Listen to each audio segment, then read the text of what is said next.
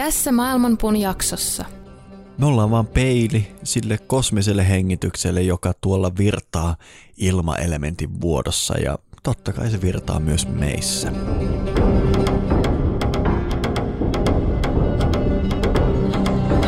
Maailmanpuun juuret ovat ylhäällä ja lehvästö alhaalla. Sen oksat levittäytyvät kaikkialle luonnonvoimien ravitessa niitä. Aistikohteet ovat sen versoja ja sen juuret levittäytyvät sitoen sielut niiden tekojen mukaisesti. Sen todellinen muoto ei ole näkyvissä tässä maailmassa, ei sen loppupää eikä alkupääkään.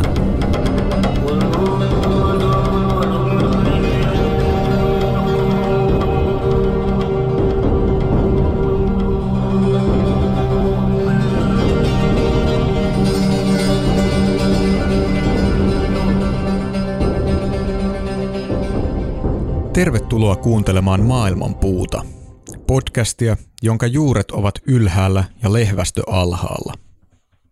Minä olen joogatutkija Matti Rautaniemi ja kanssani studiossa on joogaopettaja Miska Käppi.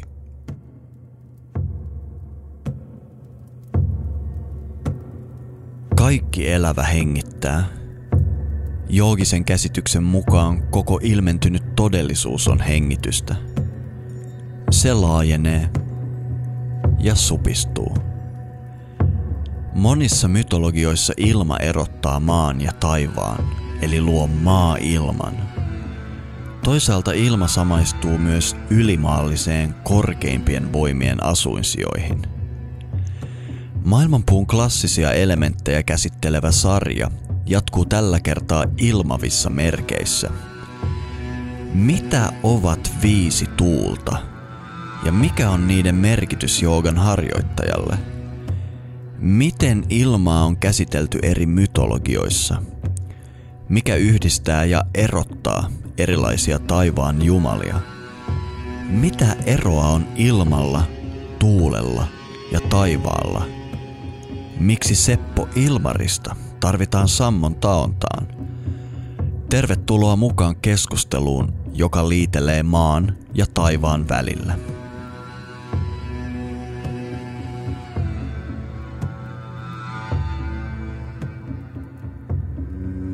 Myös mehiläiset ovat ottaneet ilmaelementin haltuunsa vaikuttavalla tavalla. Eräs tapa auttaa maailman mehiläisiä on lisätä mehiläistuotteiden tunnettavuutta. Maailmanpuu-podcastin suosikki on tietysti Bee-Bite-pastilli, jossa pieneen tilaan on saatu ahdettua käsittämätön määrä ravinteita ja terveyttä. Testaa Bee-Bitea itse menemällä osoitteeseen beebite.fi. Siellä saat tilauksestasi 10 prosentin alennuksen käyttämällä koodia maailmanpuu. Samalla tuet tätä podcastia ja mehiläisten hoitoa.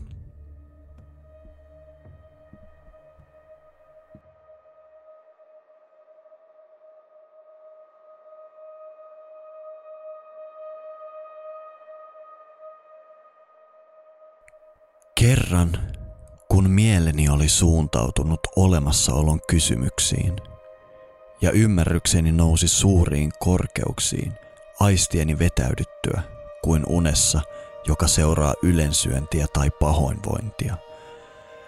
Aivan kuin joku käsittämättömän suuri olisi kutsunut nimeäni äärettömien ulottuvuuksien takaa, sanoen – Mitä haluat kuulla ja nähdä? Ja nähtyäsi, mitä haluat oppia ja tietää? Kuka olet? kysyin. Hän sanoi, olen Poimandres, absoluutti mieli. Tiedän mitä haluat ja olen kanssasi kaikkialla. Haluan oppia oppia, sanoin. Asioiden olemassaolosta ja niiden luonteesta sekä tuntea Jumalan. Voi kuinka haluaisin kuulla nämä asiat. Hän vastasi minulle. Pidä mielessäsi kaikki, mitä haluat oppia, ja minä opetan sinua.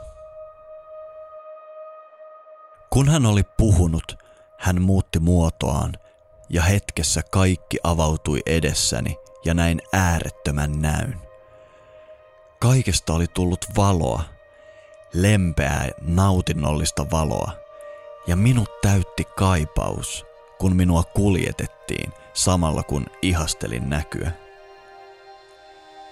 Hetken päästä kaiken päälle laskeutui pelottava ja iljettävä pimeys, jonka koin kiertyvänä ja taittuvana liikkeenä. Näin miten pimeys oli kuin nestemäistä ainetta, joka värähteli tavalla jotain osaa kuvailla, savuten ja kaiuttaen, sanoin kuvaamatonta ääntä. Nestemäisestä aineesta lähti kova ja epäselvä parkaisu. Ääni näyttäytyi minulle valona. Valosta syntyi pyhä sana, joka läpäisi nestemäisen aineen. Se nostatti puhtaan tulen, joka lähti kohoamaan. Tuli oli hento, lävistävä ja aktiivinen. Ilma, ollen kevyt, seurasi hengitystä ja voimistui niin kauan, että saavutti tulen kaukana maasta ja vedestä, kuin tulen määräämänä. Maa ja vesi pysyttelivät omilla paikoillaan yhteen sekoittuneena, jotta niitä ei voisi tunnistaa, pyhän sanan hengityksen, joka ylitti meidät kuuloetäisyydeltä, pitäen niitä liikkeessä. Poimandres puhui minulle ja sanoi, Oletko ymmärtänyt näkemäsi ja mitä se tarkoittaa? Tulen ymmärtämään sen, sanoin. Se valo, olen minä, Jumalan mieli, joka edelsi nestemäistä ainetta, joka ilmestyi pimeydestä, ja sana, joka nousi mielestäni, on Jumalan poika. Kuinka näin voi olla, sanoin. Tiedä tämä. Se, mikä näkee ja kuulee sinussa, on pyhä sana. Isä, Jumalan mieli. Ne eivät ole toisistaan erillisiä, sillä niiden liitto on elämä. Kiitos, minä sanoin. Matti, on ilmoja pidellyt. Eihän tähän voi muuta sanoa kuin voi taivas. tai pitäisikö sanoa voi perkele. Mä luulen, että tämän jakson päätteeksi näillä sun tokaisulla ei, ei ole niinkään väliä. Ollaan tultu siihen, että on aika edetä elementtiopissa seuraavalle tasolle. Me taannoin tehtiin jakso eetteristä ja, ja siinä me vähän niin kuin, voisi sanoa, että katettiin pöytä mm. näille seuraaville jaksoille. Nyt pöytä on katettuna ja siirrymme ensimmäiseen elementtiin, jota voidaan vähän määritellä. Ehkä se viime jakson päällimmäinen pointti oli se, että eetterillä ei ole ominaisuuksia, vaan ominaisuuksia on sitten kaikilla, mitä tapahtuu mm. eetterille. Niin, eetteri, eetteristä todettiin, että se on se perusta, jonka liike synnyttää kaiken muun.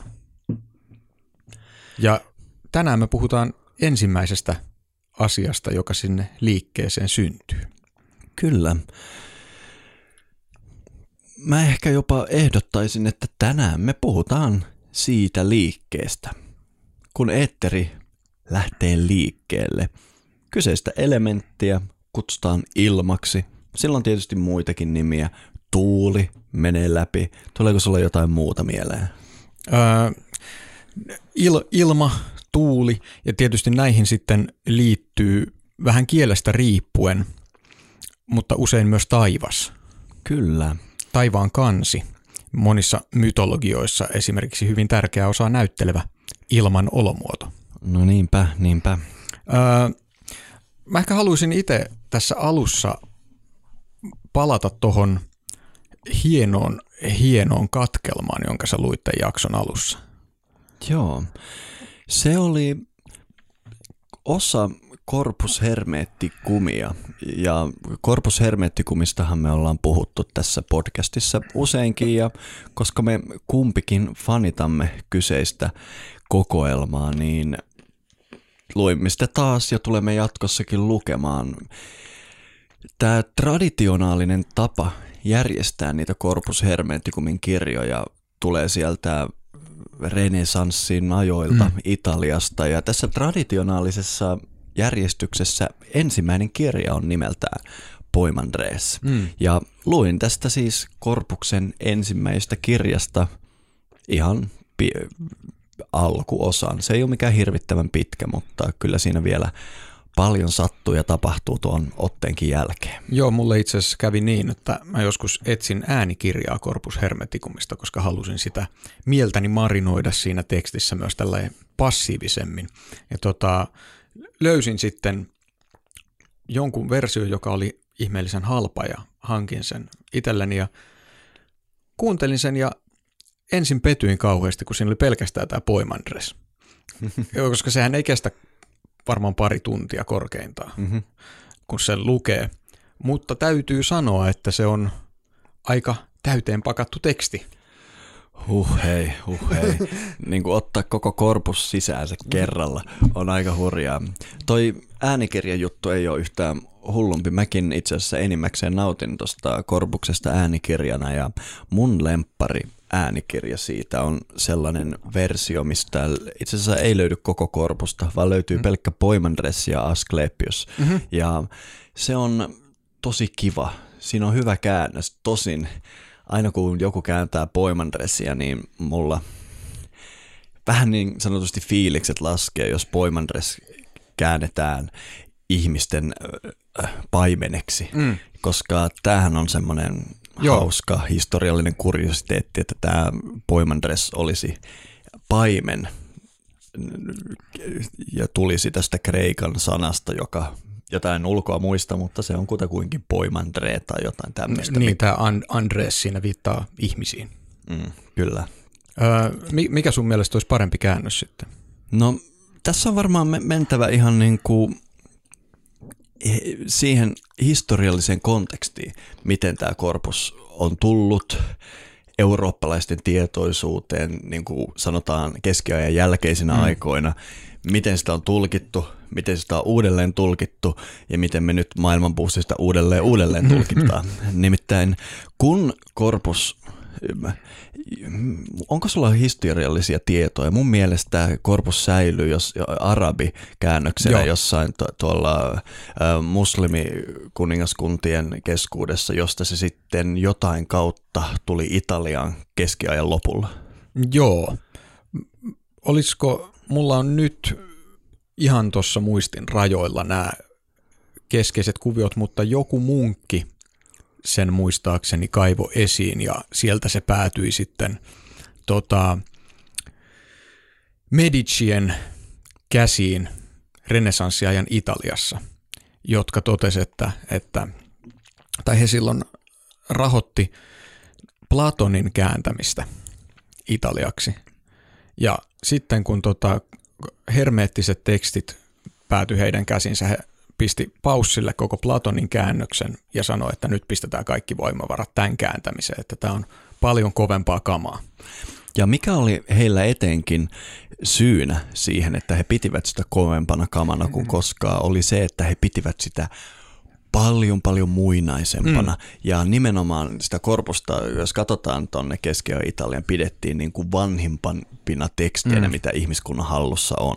Mm. Ja tästä johtuen sitten kun vähän kriittisempi tulkinta tuli sitten myöhemmin seuraavina vuosisatoina, niin näitä korpuksen, jos sitä alussa pidettiin tyyli niin kuin vanhempana kuin mikään, mm. niin sitten niillä annettiin tosi niin kuin mitättömiä ikäarvioita, mm. että ajalaskun jälkeen koottu ja niin, niin edelleen.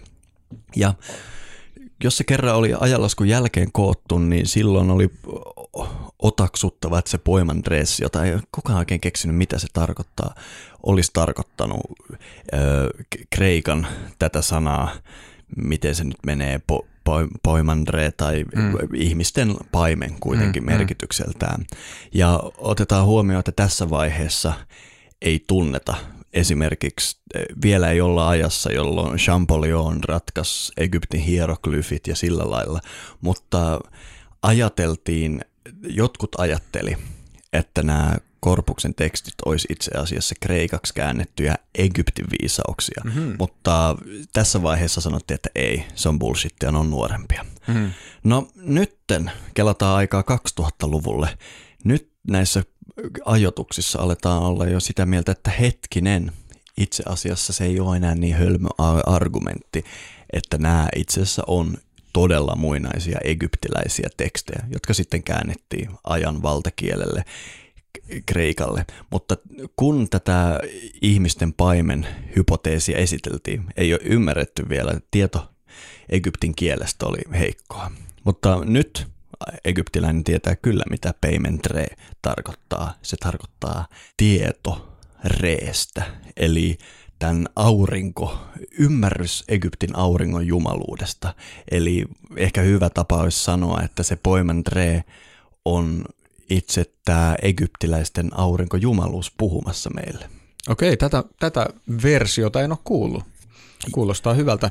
To, toki tämä, tämä tota, Corpus Hermeticumin yhteys Egyptiin on tavallaan pidetty esillä mm. enemmän tai vähemmän koko ajan. En ole ihan sen tulkintahistorian asiantuntija, mutta se, kyllähän se Hermes on tänne tota, Egyptin Tothiin jatkuvasti samasta. Kyllä, kyllä, mutta sitä on ajateltu, että nämä oli jotain tämmöisiä vähän niin kuin kreikkalaisten Egyptiversioita, mm. mutta muun muassa tämä, että meidän ymmärrys egyptiläistä kielestä on avannut tämän Poimandres termin salaisuuden on johtanut siihen, että ehkä ne ei ollutkaan kreikkalaisversioita, vaan todellakin niin kuin, niissä on paljon enemmän alkuperäistä kuin arvattiin vaikka 1900-luvun alussa. Mutta palatakseni tähän sun lukemaan sitaattiin, niin varmasti ne meidän kuulijat, jotka on kuunnelleet Eetterijakson, ehkä tunnisti sieltä jo jotain tuttuja teemoja. Varsinkin ne, jotka juurien puolella ovat liikkuneet, niin huomasivat yhtymäkohtia siihen, mitä siellä puhuttiin. Mikä tuossa nousi sulla ensimmäisenä mieleen? No tämä tietysti, että minkälaisia asioita mainitaan ensimmäiseksi. Liikkuva, tai siis nestemäinen pimeys, liike, sana ja sitä seuraava kirkkaus. Täsmälleen. Öö, ja, mutta sitten, öö, mikä oli ensimmäinen elementti, mikä siinä mainittiin? Mä en edes muista, mutta mä olen aika va- varma, jos ei lasketa nestemäistä ainetta vedeksi, niin se oli tuli. Kyllä. Ja tänään kuitenkin me ollaan liikkeellä ilman maailmoissa, joka usein mainitaan ensimmäisenä elementtinä. Aika jännittävää, että sä otit tämän puheeksi. Tämä on aika kiva, että sä tartuit tähän, koska mä itse mielessäni mietin, että kannattaako meidän puhua tästä, mutta pidän tätä hyvänä enteenä, että sä yllätyit, että miksi ne ottaa tulen. Koska jos me katsotaan intialaista filosofiaa, niin siellä tämä elementtien ketju on hyvinkin niin kuin kiveen hakattu, että ensimmäisenä on akasha, eli eetteri, mm. sitten tulee ilma, sitten tuli, sitten vesi, sitten maa. Hmm. Mutta mutta mikä on yhteistä sekä Platonilla, Aristoteleella, näissä hermeettisissä teksteissä ja muissakin niin kuin eurooppalaisissa mm. yhteyksissä on, että tuli aika usein mainitaan ennen ilmaa. Ja tästä olisikin ehkä hyvä lähteä liikkeelle.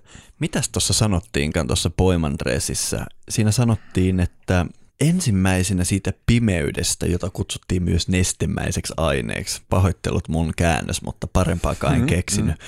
Mm. Öö, siitä lähti kova ja epäselvä parkaisu. Mm.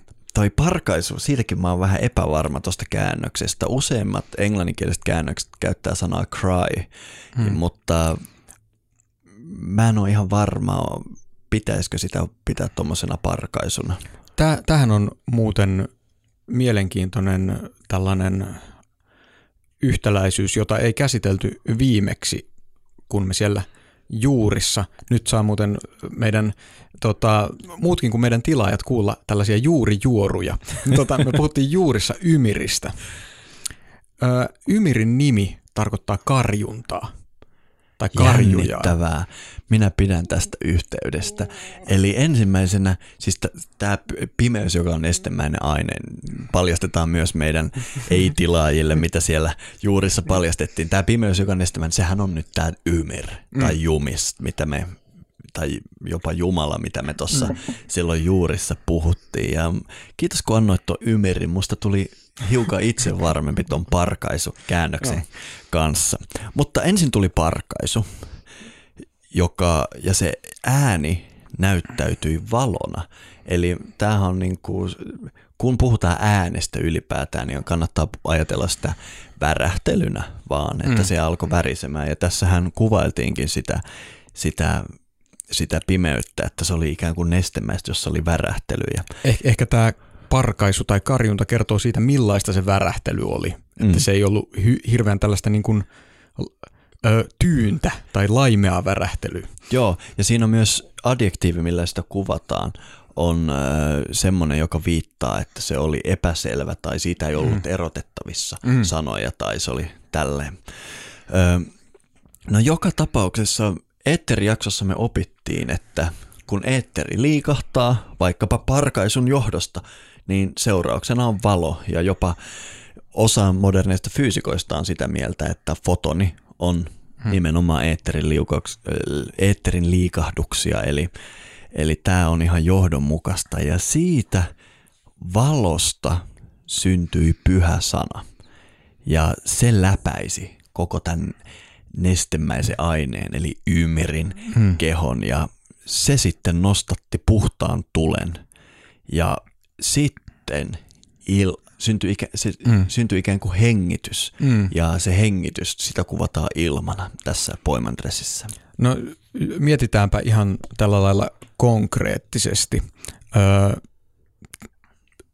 toki vielä tällainen hyppäys tuonne meidän viime jaksoon ehkä voitaisiin mainita, että – sielläkin oli vähän tällaista rajan käyntiä siitä, että onko sillä tota, eetterillä enemmän tekemistä tulen vai ilman kanssa. Koska jossain se samastetaan tuleen. Mm-hmm. Esimerkiksi sanassa empyrean, joka on tämä todellisuutta ympäröivä tota, korkeampi taivas, jonka sanotaan muodostuvan tulesta ja niin edelleen. Kyllä, ja, sitten kun mitä tulee vaikkapa pelkästään ulkomaalaisia, jotka yrittävät ymmärtää suomen kieltä, mm. mä oon huomannut, että ymmärtää sanan tuli ja tuuli ero on jo aika, aika vaikeaa, eli siinä on tämmöinenkin Tämä hauska on erittäin, seikka. erittäin hyvä, hyvä. mutta mietitään konkreettisesti, jos tuli syttyy, niin siitähän muodostuu päälle tällainen ilmavirta, Kyllä. jonka voi tuntea. Eli tämä niin kuin sikäli vetoaisi minua tämä no järjestys. Joo, tässähän on se, että kumpikin käy, koska tuli ei tule palamaan ilman ilmaa, mm. toisaalta tulen palaminen itsessään liikuttaa ilmaa. Mm. Eli kumpikin käy. Ehkä nämä on molemmat yhtäaikaisia. Joo, no tässä kohtaa on tietysti hyvä muistaa, että kun me puhutaan metafysiikasta, siitä että eetteristä nousee jotain, niin joogafilosofian mukaan esimerkiksi tämä on ennen aikaa. Eli mm. me ei voida ihan lineaarisesti mm. ajatella. Mm. Anyway, jos aikaa mm. ei ole olemassa, niin me joudutaan käyttämään tämmöistä jaksollisuutta ainoastaan, koska me puhutaan näitä sanoihin ja sanat ja lauserakenteet edellyttää tämmöistä lineaarisuutta, mutta täytyy aina ymmärtää, että varsinkin tässä vaiheessa NS kosmoksen toimintoja ei kannata ajatella liian lineaarisesti. Ja tässä Poimandresin kohdassa, jonka sä luit, niin myös mainitaan, että kun tuli ja ilma teki mitä teki, niin maa ja vesi oli paikallaan. Ne tulee yhtä aikaa kuvioihin ja on täysin passiivisesti vaan siellä eikä tee mitään. Joo, tästä tulee semmoinen niin kuin, äh, fiilis, että maa ja vesi oli jossain siellä kuvan sivussa vähän mm. piileskeli ja ne sekoittu toisiinsa, ettei niitä voisi huomata. Eh- ehkä se oli tämä nestemäinen pimeä aine. Ei mennä vielä sinne.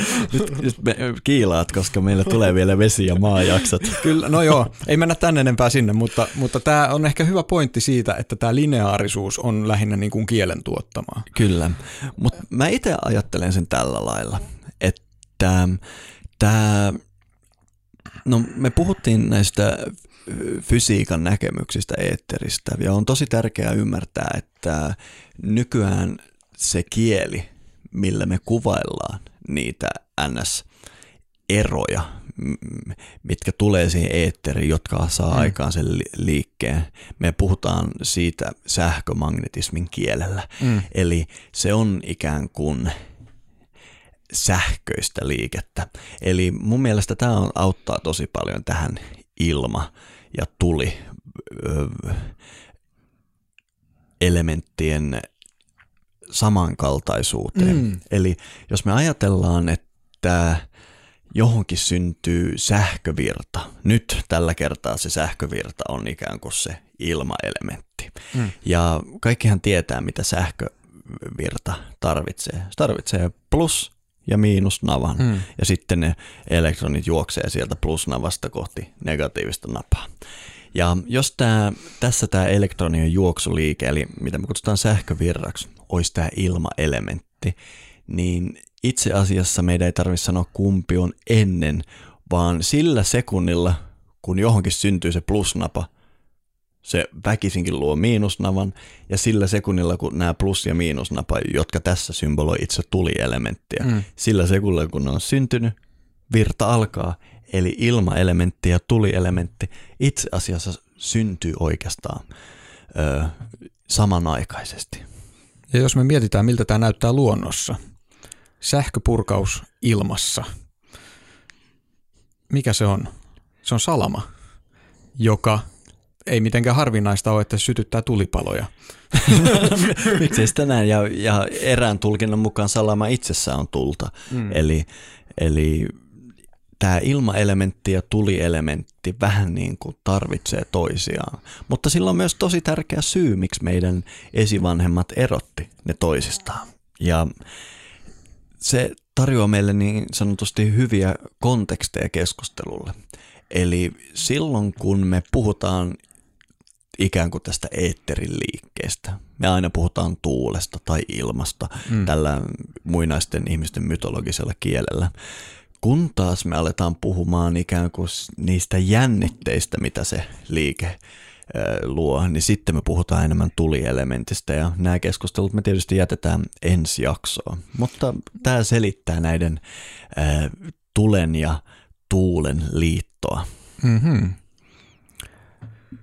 Ja toki tässä voidaan tietysti mainita, me ei ehkä ihan vielä sinne edetä, mutta jos mietitään mytologisia esityksiä, ilman jumaluudet, ilman mytologiset henkilöidyt esitykset, aika usein käyttää aseenaan salamaa ja myös ovat tekemisissä myrskyjen ja tuulen kanssa – Aika jännää. Lähdetäänkö me tänne päin keskustelussa? No, me voidaan myös säästellä tätä vielä vähän Ei mennyt mitään säästellä.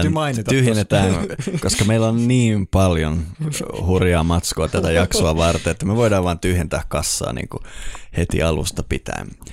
No, mulla on ehdotus, miten me voidaan liikkua tonne meidän ukkosjumalien suuntaan. Nimittäin meidän täytyy vähän niin kuin yrittää selittää, että jos kerran eetteri, niin kuin me, meidän viime jaksossa tai niin kuin me meidän tuossa eetterijaksossa julistettiin, on ikään kuin se kosmoksen mieli, Jumalan mm. mieli, mm. ja se on tyyni aluksi. Niin meidän vähän niin kuin täytyy selittää, että mi, miten se tyyneys, niin mikä se oli se ensimmäinen liike, eka juttu, mitä siinä tapahtui, että mistä tämä koko show niin kuin lähti, mikä on tämä ensimmäinen juttu, eikö niin? Mm, mm, joo. Ja tätähän on pohdittu monissa kulttuureissa. Mm. Esimerkiksi jos mennään kreikkalaisiin filosofeihin, niin olikohan se Aristoteles, joka ensimmäisenä toi niin kuin esille tämän niin sanotun ensimmäisen liikuttajan mm. ongelman. Liikkumaton liikuttaja. Kyllä. Tämä on semmoinen juttu, mikä jäi mulle mieleen lukio filosofian kurssilta. Siellä puhuttiin ensimmäisestä liikuttajasta ja, ja meidän opettaja esitti sen sarjassamme näin typeriä juttuja ne muinaiset tyypit oikeastaan miettiä, että mm. ketä kiinnostaa joku eka liikuttaja. Ja ei muakaan silloin kiinnostanut ja mä ihmettelin, se jäi mieleen kuitenkin toi Joo. termi. Mutta vuosia myöhemmin joogaopintojen keskellä, kun yritin hahmotella tätä Brahmanin käsitettä, mm. joka periaatteessa se on vähän niin kuin toi ymer, mistä puhuttiin, tai se pime, mm. liikkumaton pimeys, tai mm. ihan miten haluat sen ajatella. Se on se, se on se absoluutti mieli, kun sillä ei, se on attribuutiton. Ja toi tuntui tosi pahalta, koska mitä jos meillä on semmoinen, niin jonkun täytyy ensin liikuttaa sitä, ja sitten mä tajusin, että hemmetti Aristoteles, sulla oli painava pointti. Mm.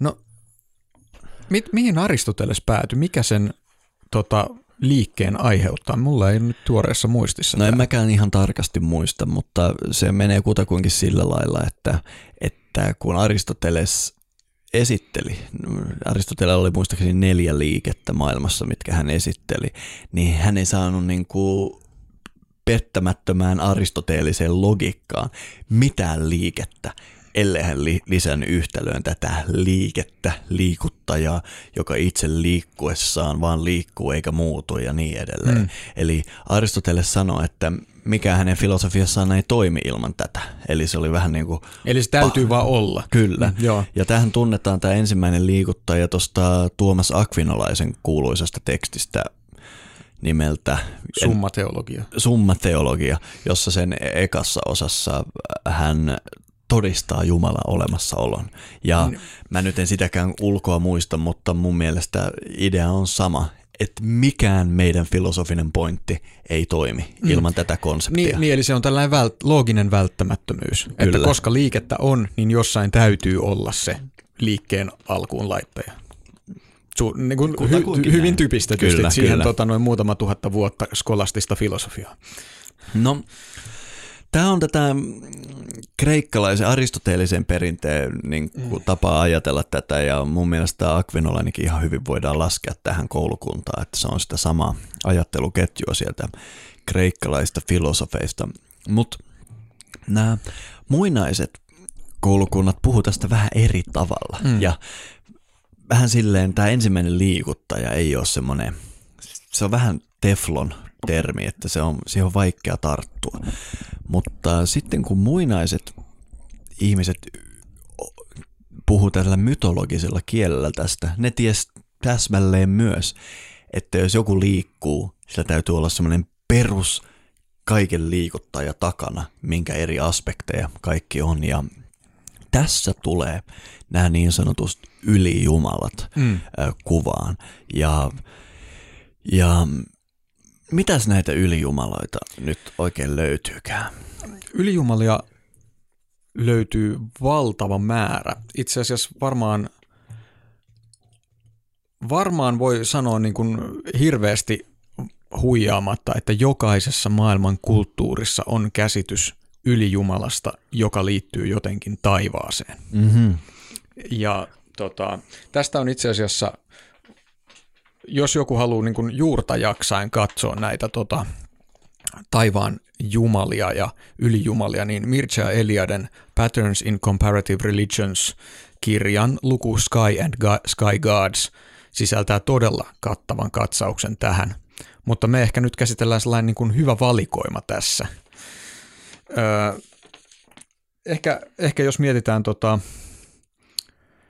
tällaista eurooppalaista aatehistoriaa, niin tunnetuimmat varmasti on Zeus ja Jupiter. Kyllä, jotka on itse asiassa saman sana eri korruptioita.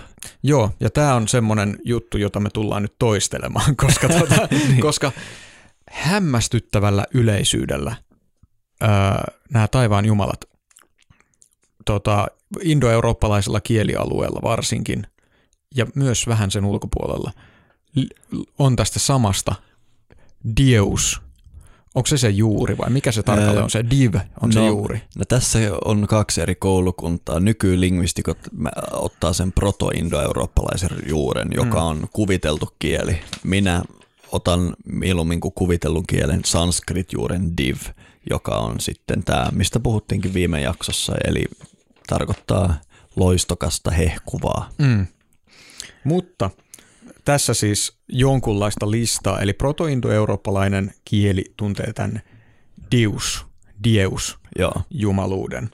Sitten tota, germaaninen ö, perinne tuntee Teivas-nimisen jumaluuden, josta on, kuten viime jaksossa todettiin, peräisin myös suomen sana taivas. Ö, Latviassa Dieus, Dievs. Kreikassa, kuten mainittiin, Zeus, Roomassa Jupiter. Intiassa Diauspita, joka on muuten erittäin mielenkiintoinen nimitys, koska sehän taivaan isä. tai, se on kirjaimellisesti taivaan isä, Deus Pater. Josta ja, tulee Deus Peter, josta tulee Jupiter. Kyllä. Eli tämä on itse asiassa sellainen hyvä avain tämä nimitys tähän näiden yhtäläisyyksiin. Ja me varmaan kohta puhutaan siitä, että miksi hän on isä. Mutta sitten löytyy, tässä me hypätään nyt pois tästä tota, taivaan isäkelkasta. Sumerissa on Anu ja Enlil, tunnettuja taivaan jumel- jumaluuksia, ja Egyptissä Shu. Mm. Ö, tässä tällaisia tiettyjä tunnettuja esimerkkejä. Näitä kaikkia yhdistää tietyt piirteet. Esimerkiksi se, että he, sam, heidät samastetaan taivaaseen ja he on kaikki tällaisia hyvin tuonpuoleisia, sellaisia niin kuin ylhäisiä tota, kuninkaita, Kyllä. jotka hyvin vähän sekaantuu maailman tekemiseen, mitä he nyt laittaa maailman alulle ja vastaa mm. kaikenlaisesta tota, hyvinvoinnista, mutta he on tällaisia etäisiä hahmoja. Kyllä. Ja usein juuri tämmöinen niin kuin oikeudenmukaisuus, järjestys, tasapaino on sellaisia piirteitä, mitä heihin liitetään. Kyllä. Mä haluaisin vielä ottaa tuohon sun erinomaisen listaan ö, mun lemppariosuuden siitä, eli nämä par per alkoiset mm. ö, taivaan jumaluudet. Eli jos me mennään, kun nyt taas vähän maadotetaan tuonne joogapuolelle, niin jos mennään intialaisen perinteen alkuun, niin siellä tämä ylijumala oli Indra, jälleen taivaan jumala u- salama kourassa ja niin edelleen. Ja tästä Indrasta käytettiin, t- niin kuin Suomen, suomalaisessakin perinteessä on toisintonimiä, niin Indra mm. joskus kutsutaan Rigvedassa nimellä Parjania, mm. ja nimenomaan silloin, kun se on tämmöinen taivaan jumala, jo- joka tekee sateita ja ynnä muita. Ja tämähän on semmoinen, niin kuin, mikä on myös johdonmukainen, vaikkapa tulee mieleen slaavien peron, tulee mieleen liettualaisten, mikä se nyt on, perkuunas, hmm. latvialaisten pärkuons, Hmm. sitten äh, mitä sulle tulee mieleen tästä? No tietysti suomalaisten perkele, Perkele. joka on itsestään selvä. Ja just tuossa ennen lähetystä selailin Eliade ja huomasin, että germaaneilla oli joku, mikä tämä oli, joku Furjonja tai joku vastaava. Kyllä, joo. Eli joka selkeästi on niin kuin kielellisesti liitoksissa tähän. Ja kreikkalaisilla oli myös joku, mutta sitä mä en nyt tähän hätään mm. muista. Mutta on ihan painavat perusteet ajatella, että tämä suomalainen ylijumala, joka me sitten myöhemmin ollaan opittu tuntemaan ukkona, niin oli alkuperäiseltä nimeltään Perkele. Mutta eikö tässä ole niin kuin jonkunlainen ero sun mielestä näiden niin kuin tällaisten ylhäisten, hieman passiivisten taivaan jumalten ja sitten näiden tällaisten selkeästi ukkoseen usein liittyvien taivaan jumalten välillä? Mä en näe siinä kyllä mitään eroa. Koska mulle niin kuin, jos mietitään, tai siis nämä, nämä tota, mainitut, ehkä puhutaan niistä ukkosen jumalina näin nyt kokoavasti, Mm-hmm. nämä moninaiset perkeleet, niin tota, ö, nämä on selkeästi assosioitu just tähän tällaisen, siihen mistä me puhuttiin tuossa alussa, eli kun plus- ja miinusnapa kohtaa mm-hmm. ja tuli leimahtaa ja salama Kyllä. iskee. Ja myös sateeseen, eli siihen, kun taivas on vuorovaikutuksessa maan kanssa. Kyllä. Eli tämä on selkeästi yksi aspekti tästä niin kuin suuremmasta taivaan jumaluudesta. Mä en kyllä ihan niin kuin pysty seuraamaan, totta. siis kyllä mä seurasin koko sen ajatuksen juoksua, mutta, mutta mä, mä näen niin kiinteästi tämän taivaan Jumalan ja tämän ukkosen Jumalan samana tyyppinä, että mä en ole ihan varma, niin kuin, onhan niillä monia eri niin kuin, juttuja. Yksi niiden taipumus on tapella käärmeiden kanssa ja yksi niiden taipumuksista on vapautella vesiä vuorista ja yksi niiden taipumus on ä, ampua salamoita taivaalta ja yksi niiden taipumuksista on vapauttaa vettä taivaalta ja sellaista, mutta mä en näe tässä tämmöistä niinku kahta jumalien ryhmää kovinkaan helposti. Mä en sano, että se välttämättä on kaksi jumalten ryhmää, mutta sel- se on selkeästi niinku tietty duuni, tällainen niinku tietty rooli, missä ne on sillä. Et jos mietitään siis vaikka skandinaavista mytologiaa, me on toisaalta Uudin, joka Joo. on tä- tällainen passiivinen taivaallinen ylijumala. Mm-hmm.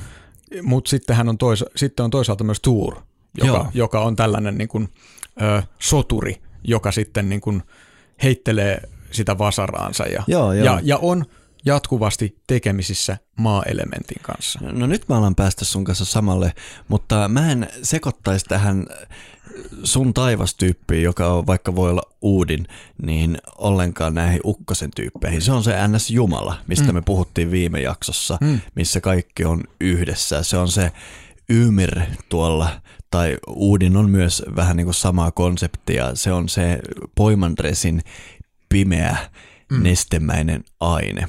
Ja se on se NS Jumala kaiken takana, se passiivinen taivaan mm. Jumala. Mutta heti kun siinä tapahtuu jotain, niin sitten tulee tämä Tuur mm. tai Indra paikalle. Jos jotain tapahtuu, niin me vaaditaan tämä ukkostyyppi. Mm. Ja mun mielestä se käy hemmetin hyvin järkeen, jos me ajatellaan, niin kuin me äsken puhuttiin, että ne liikahdukset siinä eetterissä, ne on itse sähkömagnetismia. Ja onko meillä mitään näkyvämpää ja tuntuvampaa kaikkina aikakausina ilmiselvää sähkön symbolia kuin salama? Mm. No joo, ehkä, ehkä sulla on pointti tässä. Mm. Mutta tämä myös kertoo sillä lailla siitä, että miten nämä mytologiset esitykset tavallaan vähän liukuu toisiinsa. No Eli tämä tällainen absoluuttinen jumaluus, ensimmäinen persona, mikä siihen tulee, on sitten tämä salamoiden heittelijä. Kyllä. Mä itse ajattelen tämän niin kuin sillä lailla – että kun meillä on se suuri, taivas, pimeä, mm. ää, liikkumaton jättiläisen keho, mm. niin sitten ikään kuin me tarvitaan siihen se plus- ja miinusnapa. Mm. Ja esimerkiksi intialaisessa mytologiassa, kun Rikvedassa sitten tämä Indra, mytologisesti usein sitä suurta liikkumatonta kutsutaan vuoreksi, mm. niin Indra vapauttaa sieltä joet virtaamaan ja sillä sekunnilla sen vastakohta syntyy, eli Vritra. Mm. Ja sitten ne Indra ja Vritra tappelee toistensa kanssa, ja tämä toistuu kaikissa eri traditioissa. Ja mä sanoisin niin, että Indra on se siihen eetteriin tullut ensimmäinen plusnapa. Joo. Ja sillä sekunnilla, kun se plusnapa tulee, niin tulee se miinusnapakin. Ja tätä jännitettä näiden välillä, niin kuin me ehkä aletaan tässä tässä jaksossa tai myöhemmissä ehkä enemmän tulijakso puhumaan, se on yleensä tämmöinen käärmemäinen juttu, mikä siihen väliin tulee. Ja sitten se on tämä näiden ukkosjumalien taisto sen käärme Jumalan kanssa. Kyllä, esimerkiksi skandinaavisessa mytologiassa, nyt kun siihen on useamman kerran viitattu, niin Tuur käy sitä maailman käärmettä nuijimassa siellä maailmanpuun juurissa. Kyllä, meillä päin tunnetaan tämä ikutursona. Joo.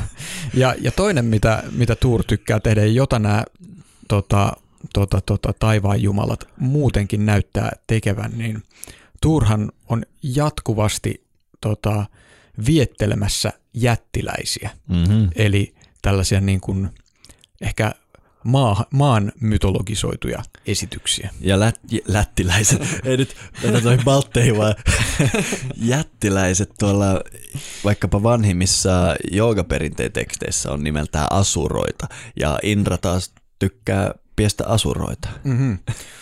Niin hän pieksee niitä ei, ei pyri tota romanttiseen kanssakäymiseen No. Ei, ei kyllä tuu nyt suoraan ulkomuistista näitä romanttisia kanssakäymisiä, mutta Rikvedassahan kuka on kuuluisin asura, joka alkaa Indralle ryttyilemään. Tämä, tämä valitettavasti antaa meille mahdollisuuden hirvittävään tangenttiin. Ehkä me ei oteta sitä, mutta se on Krishna. Mm. Aa, joo. Mm-hmm. Joo, koska yksi mikä näitä määrittää näitä ta- aktiivisia taivaanjumalia on se, että esimerkiksi Zeus on aina lisääntymässä melkein kenen tahansa, tahansa kanssa, kenet hän kohtaa Joo. Myyteissä. Ja tämä on sitten toinen, että heillä on tämä ö, tuhoava aspekti, tämä mm. tulinen aspekti ja Kyllä. sitten uutta synnyttävä aspekti, eli joka usein assosioituu sateeseen. Kyllä. Eli periaatteessa kun se plusnapa syntyy, niin sillä hetkellä syntyy miinusnapa.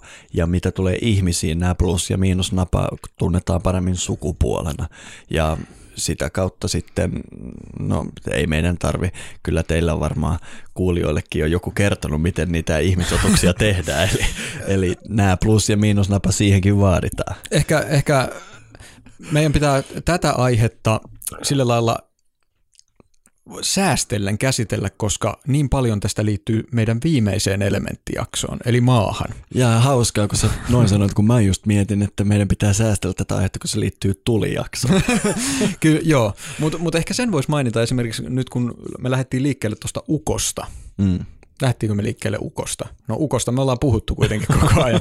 tota, niin, niin, yksi sellainen piirre, joka me mainittiin tässä ennen lähetystä toisillemme, on se, että yleensä näihin taivaan jumaliin ei liity mitään tällaista kalendaarista rituaalia. Tai ainakaan näitä rituaaleja ei tunneta.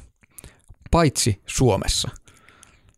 Mutta Suomessa tämä Ukon juhla, se on kuitenkin vähän häilyvä sentään, mm. mutta mä luulen, että se on hauska juttu, mutta eihän me varmaan sitä tiedettäisi ilman Agrikolan mm. tätä Dawidin psalttaria. Nimittäin onko siitä muita mainintoja edes?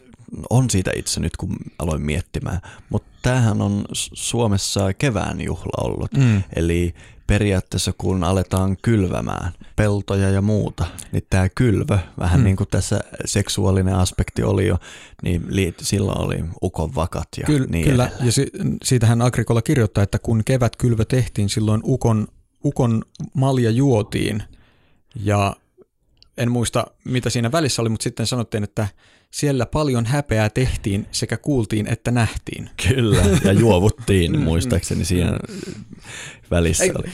Silloin juopui sekä piika että akka. Kyllä. Näin se on, joo. Eli muinaissuomalaiset osasivat ukkoa juhlistaa mm. selvästikin. No, mutta tähän käy järkeen, koska jos kerran me nyt annetaan tälle ukkosen jumalalle kunnia siitä, että se on se ensimmäinen liikuttaja. Mm. Se on se, joka mahdollistaa ylipäätään liikkeen mm. ja ilmaelementin olemassaolon. Ja tämä ilmaelementin olemassaolo taas vuorostaan mahdollistaa kaiken olemassaolon, mm. niin onhan se, kun uusi sykli, tavallaan uusi kylvö on käynnissä, niin meidän on ihan sopivaa hiukan tehdä häpeää sen, sen ylijumalan puolesta. Joo. Ja, ja, ja tosiaan niin kuin, nämä nimet tälle taivaan jumalalle on aina hyvin tällaisia maskuliinisia. Suomessa ukko, Intiassa Deus, Peter, taivaan isä. Kristillisessä perinteessä puhutaan taivaan isästä usein. Kyllä. Öö, joku toki voisi protestoida, että miksi näin. No siinä on se plus- ja miinusnapa.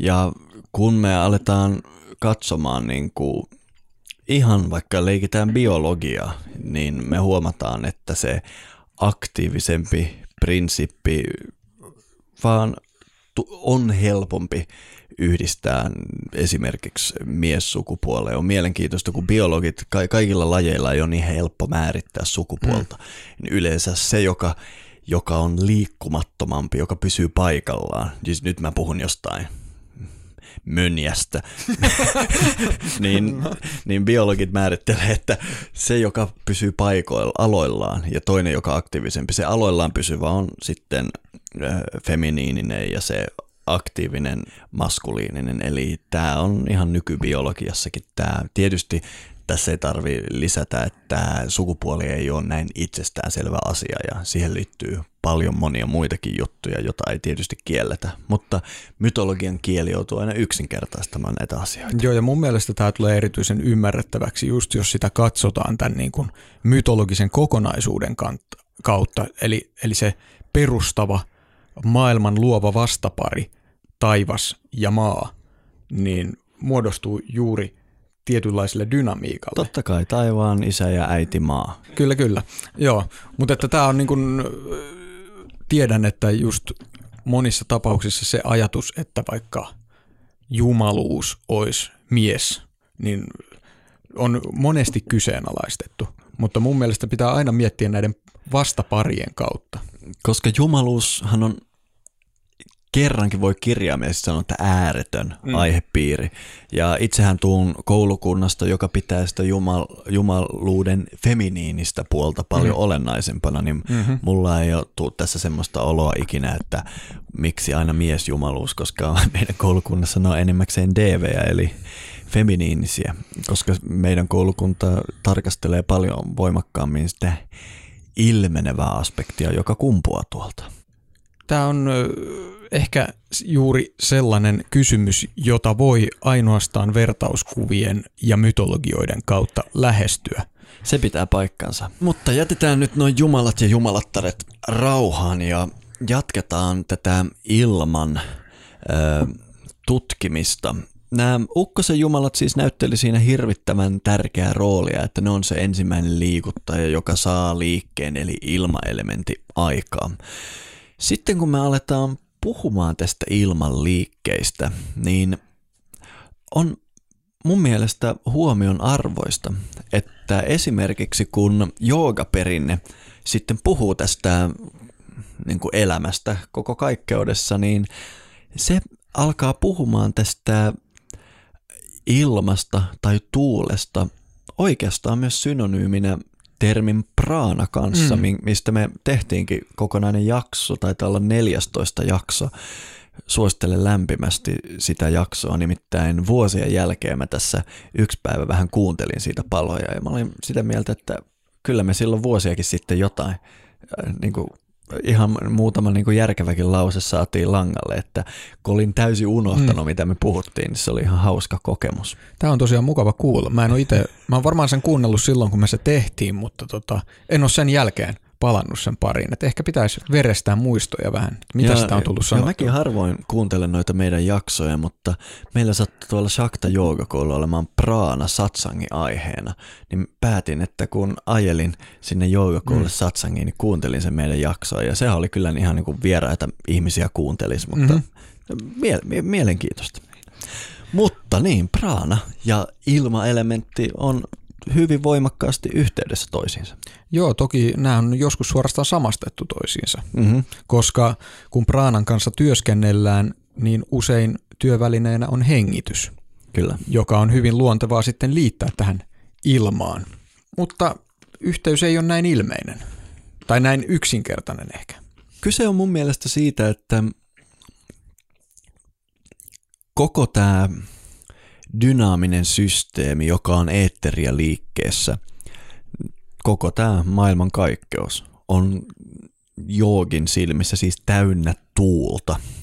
Mutta sitten kun jooga alkaa liukumaan vähän tonne niin sanotusti elämäntieteiden eli ajurvedan puolelle, kun aletaan puhumaan ihmisestä ja terveydestä ja elintoiminnoista, niin semmoinen vakiintunen termi puhua just siitä aspektista tätä, tätä liikettä mm. on, on praana.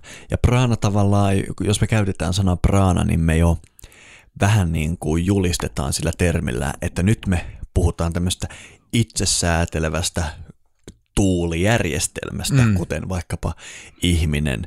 Ja tuohon praana-sanahan liittyy toi aana, joka itse tarkoittaa tämmöistä sisään-ulos hengitystä. Ja, ja kaikki nämä systeemit, mitä tänne maailmankaikkeuden syntyy, ikään kuin hengittää joogan silmistä, silmissä. Ja tässä yhteydessä on ehkä sitten mielekkäämpää, kun puhua tällä mytologisella ilman ja tuulen kielellä, niin puhua sitten praanasta. Niin, eikö me siinä meidän praana-jaksossa määr, tai niin kuin päädyttiin siihen, että tämä praana olisi parasta kääntää muotoon henki. Kyllä. Ja, ja niille, jotka meidän kuulijoista ei ole praana-jaksoa kuunnellut, niin praanahan ei suinkaan, toisin kuin nyky joogassa usein sanotaan, niin se ei ole mitään tällaista irrallista tai jossain täällä kelluvaa energiaa, mm. vaan se on se, mikä aiheuttaa kaiken liikkeen, tai se on se li- kaiken liike.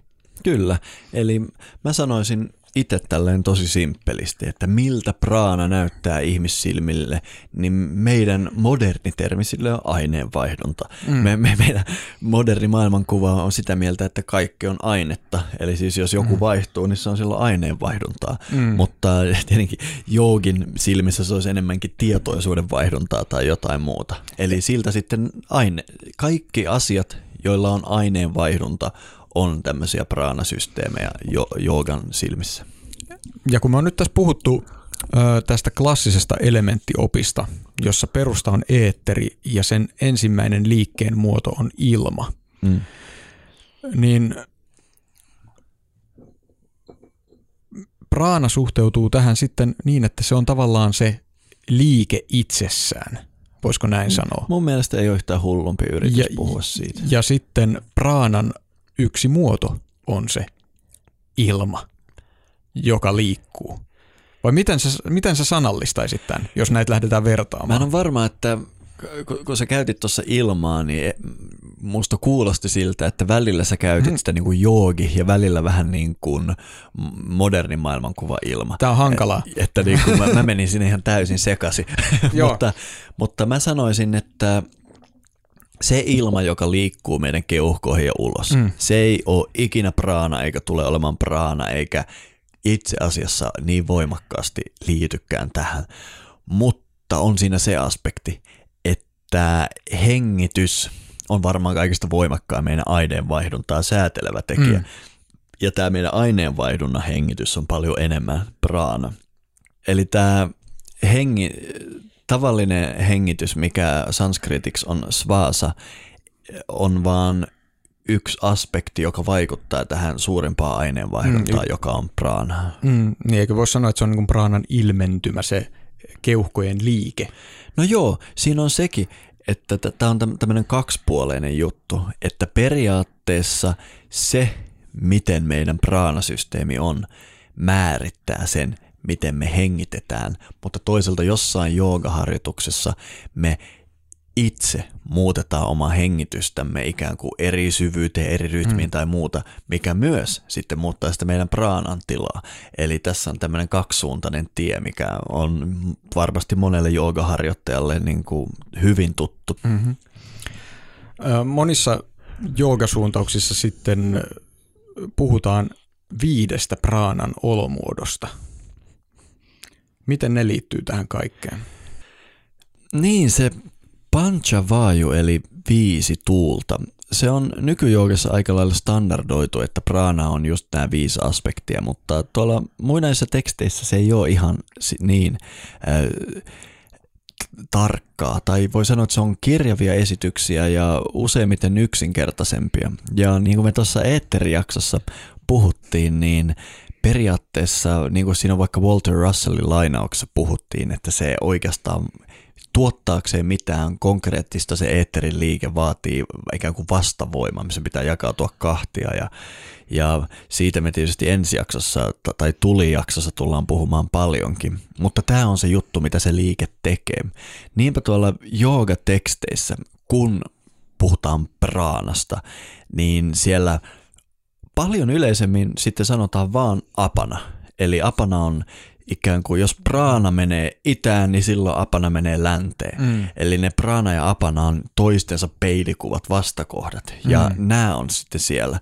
Mutta on siellä joitain tekstejä, jotka ottaa sitten näitä muitakin tuulia, eli, eli samana tai viana tai uudana. Ja nämä on siitä hauskoja juttuja, että näitä sitten nykyjoogassa on selitetty niin monella lailla, että mä en tiedä kuinka monta eri versiota me näistä halutaan ottaa tähän. No ehkä sen verran voisi mainita, koska mua itseäni on tämä hämmentänyt hyvin paljon silloin, kun lähdin joogaan tutustumaan, että ensin ajatellaan, että on tämä niin kuin praana, joka esitellään jonkunlaisena tällaisena ö, aineen ja hengen välissä olevana elämänvoimana mm-hmm. tai jonkunlaisena tällaisena. Mutta sitten praana on myös sisäänhengitys. Apana on myös uloshengitys, joka jotenkin myös vastaa ulostamisesta. Ja sitten, tietää tästä lisää. Ja, ja siis siitä sitten levitään siihen, että erilaiset ilman olomuodot vastaa eri asioista ihmiskehossa.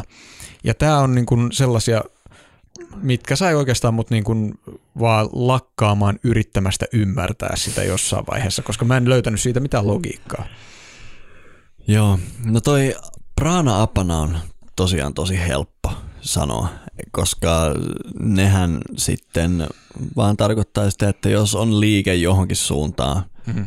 niin me voidaan sanoa praana, niin mm-hmm. sitten siihen on heti vastakohta ja tämän takia sitten on aivan tavallista praanan tieteessä, kun lukee näitä traditionaalisia tekstejä, että, että ne sanoo vaikka, että on, praanassa on 72 000 tarkempaa virtausta. Mm. Ja sitten siinä tekstissä sanotaan, että on, niitä onkin itse asiassa 144 000. Ja se, silloin siinä on apana mukana. Eli tämä on semmoinen, mikä on pakko tietää, kun niitä katsoo tai sekoaa heti. Mutta sitten nämä kolme paljon niin kuin häiritsevämpää on samana, Viana ja Uudana. Mm. Ja näistä mä oon kuullut vaikka mitä. Voi herra jestas. Öö, mitä sä oot kuullut näistä? Onko sulla jotain niin kuin, tietoa näistä varsinkin moderneista tulkinnoista? Mulle ei nyt valitettavasti tule mieleen näitä ihan tällaisia yleisimpiä niistä. No yksi tämmöinen ajatus on niin kuin, Ehkä tämä on yksi niitä tavallisimpia, mihin törmää, että praana tarkoittaa ylösmenevää ja sisähengitystä, apana alasmenevää ja uloshengitystä. Sitten meillä on viana, joka on ikään kuin kehosta ulospäin menemää mm. ja uudena on sitten laajenevaa ja saamana keskittyvää. Mm, mm, Tämmöinen mm, idea on, josta no Tämä on yleinen. Sitten mä oon kuullut monia esimerkiksi, että, että tämä uudana, johtuen tuosta ud-juuresta, mm. joka tarkoittaa ylös, mm. olisikin sitä ylöspäin menevää. Viana itse asiassa aika monta kertaa kuulee, että sitä sanotaan, että se on ikään kuin, mitä mä sanoisin, jakeleva että se on mm. niin kuin, vähän menee kaikkialle.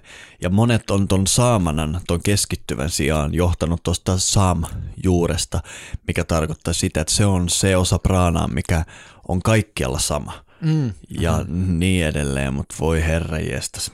Mitähän me tästä katsottaisiin? Hei, mulla on John Woodruffin ajatus tästä. Uh-huh. Saadaan ainakin tähän iloiseen joukkoon vielä jotain muutakin. John Woodruff sanoo tästä näin. Vaaju ymmärrettynä universaaleina elintoimintoina astuessaan kehoon ilmenee kymmenellä eri tavalla. Se on yksi praana, joskin sen toiminnoille annetaan eri nimiä, joista viisi keskeisintä ovat praana eli appropriaatio, apana, hylkiminen, samana assimilaatio eli yhtäläistyminen, viana, jakelu ja uudana, joka liittyy itse ilmaisuun puheena. Tämä ei kuulosta täysin olevan ristiriidassa noiden kanssa, mitä sä luettelit aiemmin, mutta toisaalta myös sekoittaa pakkaa entisestään. No sanon muuta. Öö, vitsi kun mä vielä saisin tähän ton Mircea Eliadin tulkinnan kirjasta Yoga, Immortality and Freedom ja se se vasta onkin hyvä pakan sekoittaja. Mutta muistaakseni siellä, koska selvästi tämä uudena oli nyt semmoinen, mm. missä kohtaa näin, että sulla niinku silmät teki mm, semmoisen mm. tempun, että, että, että, että loading tai jotain tämmöistä. toi mun ulkomuistin mukaan toi Mircea Eliade ottaa siihen uudena vielä mielenkiintoisemman kannan. Tässähän Woodruffin mukaan uudena oli tätä sanallista itseilmaisua. Joo. Taas Mircea mukaan se oli sitä, kun kuollessa henki poistuu kehosta tuolta niin kuin pään kruunun kautta. Eli tämmöinenkin tulkinta tähän löytyy. No mitä näistä kaikista pitäisi ajatella? No mulla ensimmäinen ajatus on se, että nyt yli sata vuotta ajurveda on tutkittu materialismin linssien läpi, jossa praana on aina jossain kehossa tai kehon osassa tai muuta, mikä ei oikeastaan ollenkaan sovi tähän ajatteluun, mikä me ollaan tästä ilmaelementistä tässä jaksossa esitelty. Eli kun mä omien oppilaiden kanssa käyn läpi tätä viiden tuulen aihetta, niin sitä ennen on kyllä tosi pitkä maailmankuvallinen keskustelu ennen kuin siihen saadaan yhtään mitään järkeä. Joo, näin on huomaamattamme päästy taivaan jumalista ö, hengityksen eri muotoihin kehossa. ö, mulla ei ole tästä näistä viidestä ilmasta kauheasti sanottavaa, koska kuten mä sanoin, niin ne on myös hyvin nopeasti mulle muodostunut läpäisemättömäksi viidakoksi, josta tota, en ole saanut tolkkua hirveästi. Mutta, mutta näin myös ehkä jollain lailla jälleen on päästy siihen pisteeseen, missä metafysiikka ja mytologia jollain lailla palaa meidän omaan kehollisuuteen, kun on mm-hmm. päästy tähän hengitykseen käsiksi. Joo. Ja hengityshän on kuitenkin ehkä se joogan tärkein työkalu. Joo, täytyy muistaa, että ei vain jooga, vaan myös monet muut perinteet sanoo, että me oikeastaan tässä ihmisenä ainoastaan peilataan sitä, mitä se taivaan isä siellä puuhastelee pimeän nesteensä kanssa, niin kuin tuossa, mistä tämä jakso lähti alulle. Eli me ollaan vaan peili sille kosmiselle hengitykselle, joka tuolla virtaa ilmaelementin vuodossa ja totta kai se virtaa myös meissä. Mutta nyt kuulijat voin paljastaa teille, että meillä oli aika rikas ranskalaisten viivojen kokoelma tätä jaksoa varten. Ja mun mielestä me ollaan käyty niistä tyylin kaksi läpi. Eli tunti vierähti. Tämä meidän maksuton osuus taisi olla tässä. Miten mulla on semmoinen olo, että aika herkulliset juuret on nyt luvassa. Kyllä, ja mä toivon, että kuulijat, teidän pääkopassanne kuuluu nyt muutakin kuin hiljaista tuulen huminaa tämän meidän keskustelun jälkeen. Ja jos siellä ei muuta kuulu, niin laitetaan sinne vielä tähän loppuun tällainen loitsu, joka on suunnattu ukolle. Tämä on semmoinen loitsu, mistä itse pidän, joka mulla kulkee aina mukana ja annetaan loitsu puhuu puolestaan, mutta muistutetaan kuitenkin tästä meidän jakson opetuksesta. Eli jos eetteri alkaa liikkumaan, se tarvitsee liikuttajan. Ja ukkohan se on. Niinpä tämäkin loitsu varmasti asettuu oikeaan kontekstiinsa. Tähän pitää laulaa. Vedetäänkö vuoro? Vedetään. Mikähän melodia olisi? Hmm. Hoi ukko yli Jumala, ukko pilvien pitäjä. Hoi ukko yli Jumala, ukko pilvien pitäjä. Haatakkojen hallitsija, annas vanhoja väkiä. Haatakkojen hallitsija, annas vanhoja väkiä. Vaari vanha taivahinen, pilvi lännestä lähetä. Vaari vanha taivahinen, pilvi lännestä lähetä. Toinen nosta luotehelta, kolmas koillisen sisältä. Toinen nosta luotehelta, kolmas koillisen sisältä.